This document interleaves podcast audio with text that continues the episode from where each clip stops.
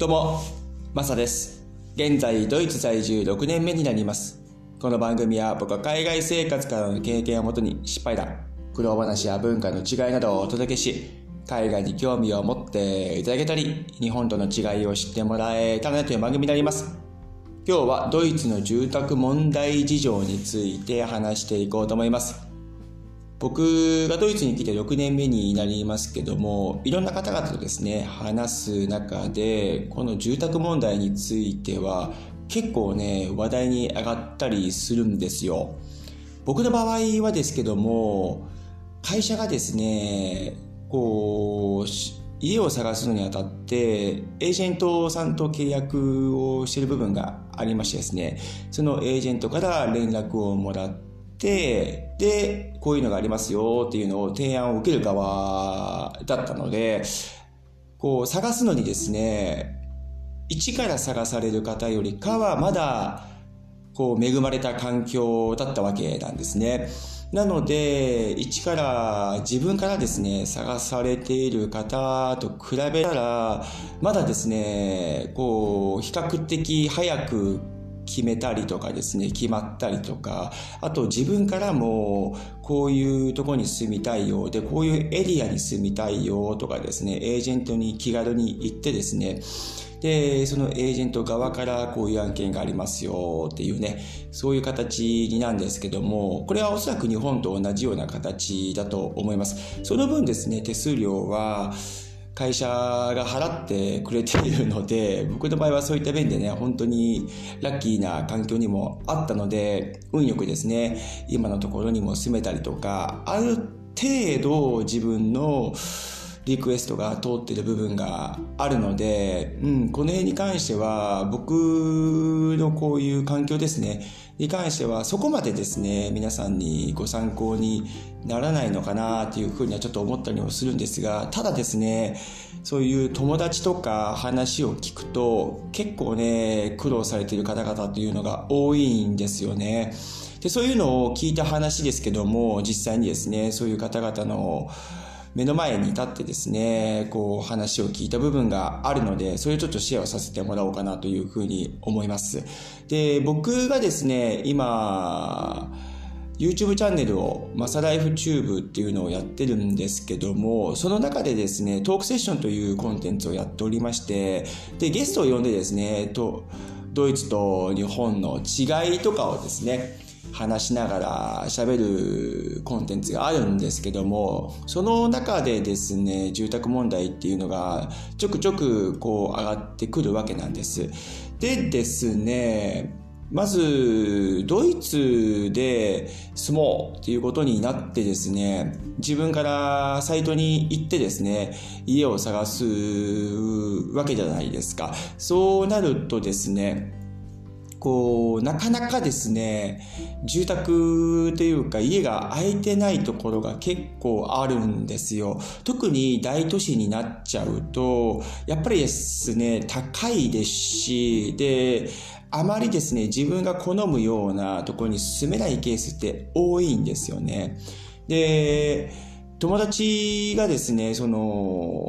大きい都市に住んでいて探すのに本当何ヶ月もかかったっていうところがありましてですねで問題的にはもうそもそものですね人口に対しての 従意するところが減ってるというかその人口が増えてる分ですねそれに比例しないっていうところがあるんですよね。で古いところというのは結構ドイツの家っていうのは残す部分があってですね本当に昔ながらの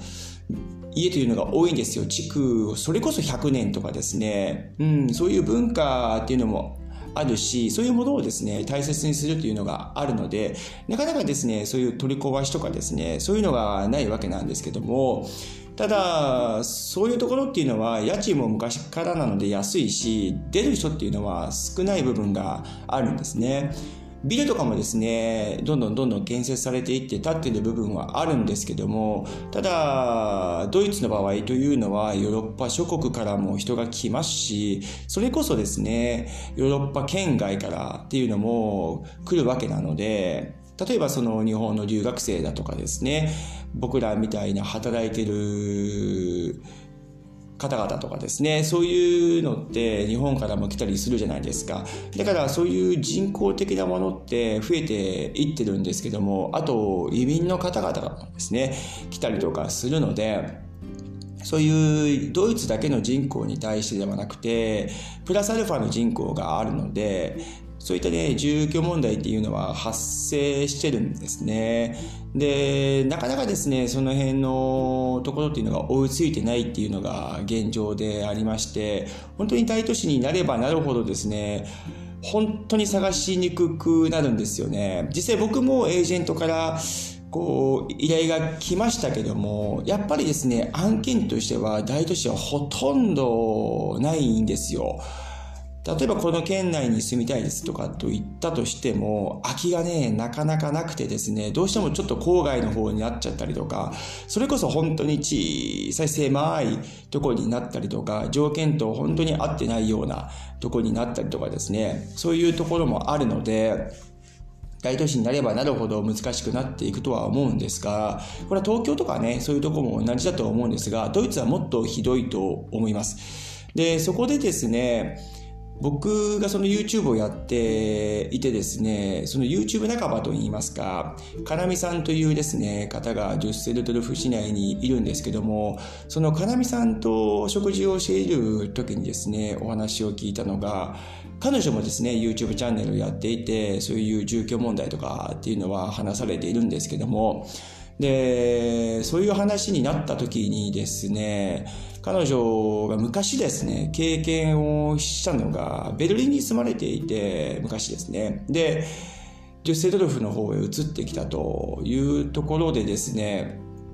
家探しをしないといけなかったというところで、こっちに来てですね、そのベルリンの時に家を決めてこっちに来たわけなんですけども、でね、いざじゃあそのオーナーとかに会って、あ家に入ろうとこうした時にですね、なんとですね、それがなくなったわけなんですよ。要は契約されてなかったわけなんですよ。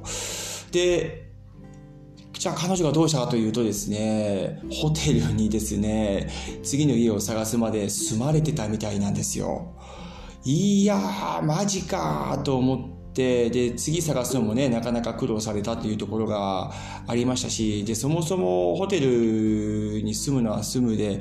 あれなんですけども、いかんせんご自身の荷物があるじゃないですか。で、それがですね、段ボール30箱ぐらいあったわけらしいんですよ。で、もうこれを聞いたときに、うわ、やばいなって。で、一つはですね、その、家を探して、こっちはもう契約制、もう契約社会なので、その何かを決めるときには必ず契約書を交わすんですけども、その時、かなみさんは契約書のサインをですね、されてなかったみたいなんですよね。で、そういうのもあってですね、こう、契約破棄というか、そういうことになりまして、その家はダメになって、そういうホテルに住んでですね、次の家をまたデュッセルドルフで探さないといけないっていうことになってしまったわけなんですけども、そういうのって、うん、こっちにはですね、結構ある話なんですよ。なので、家を探される時はですね、必ずサインをして移動する。で、必ずサインをして、えー、デポジットを払うっていう形にしないとですね、詐欺の奴らがいるので、どうしても。ドイツにもね、そういうやつはいるんですよ。なので、これはカダミさんだけではなくて、他の方々もですね、そういったことにね、なってる人って他にいるので、うん、そういうところはですね、気をつけていただきたいなというふうに思います。とにかく、ちゃんと契約書をもらって、で、そこに、間違いがないかチェックしてですね、サインをする。で、サインをしない限りはデポジットとか、そういう次の年にもう移ってしまう。で、あの次のロケーションに行ってしまうっていうのはですね、避けてもらいたいなというふうに思います。で、たまにですね、家探しをしている時に、オーナーからですね、言われた時があるんですよ。契約交わす前に、ちょっとここを確保したいんで、デポジット、まあ、敷金ですよね。っていうのを先に振り込んでくれと何パーセントか。これはもう確実に詐欺のケースが多いので、もしそういうふうに言われたりとか、そういう境遇に合われたらですね、これはもう完全に断ってください。で、断るか、ちゃんと契約書を交わさないと私は払えませんよって、はっきり言っちゃってください。で、そうしないと、そういった詐欺にあったあったりとかされるので、うん、そういうところをですね極力なくしていきたいなと思ってですね今日は話させていただきました。でドイツの住宅問題事情についてですね今日は話させてもらいましたけどまずはその大都市とかはですね人口に対して住居できるところの数が比例しないよっていうところとですね、あとはその契約社会なので、その部屋をですね、借りる時もしっかり契約書を確認して、サインをしてからお金と行動するという形をとっていただければなというふうに思います。はい。で、か、で、か、かなみさんのですね、ちょっと例を挙げさせていただきましたけども、そのかなみさんの YouTube チャンネルの方もですね、概要欄にちょっと貼り付けておりますので、よろしければですね、そちらの方も参考にしていただければなというふうに思います。はい。今日はどうもありがとうございました。それでは素敵な一日をお過ごしください。ではまた次回の放送で、チャオ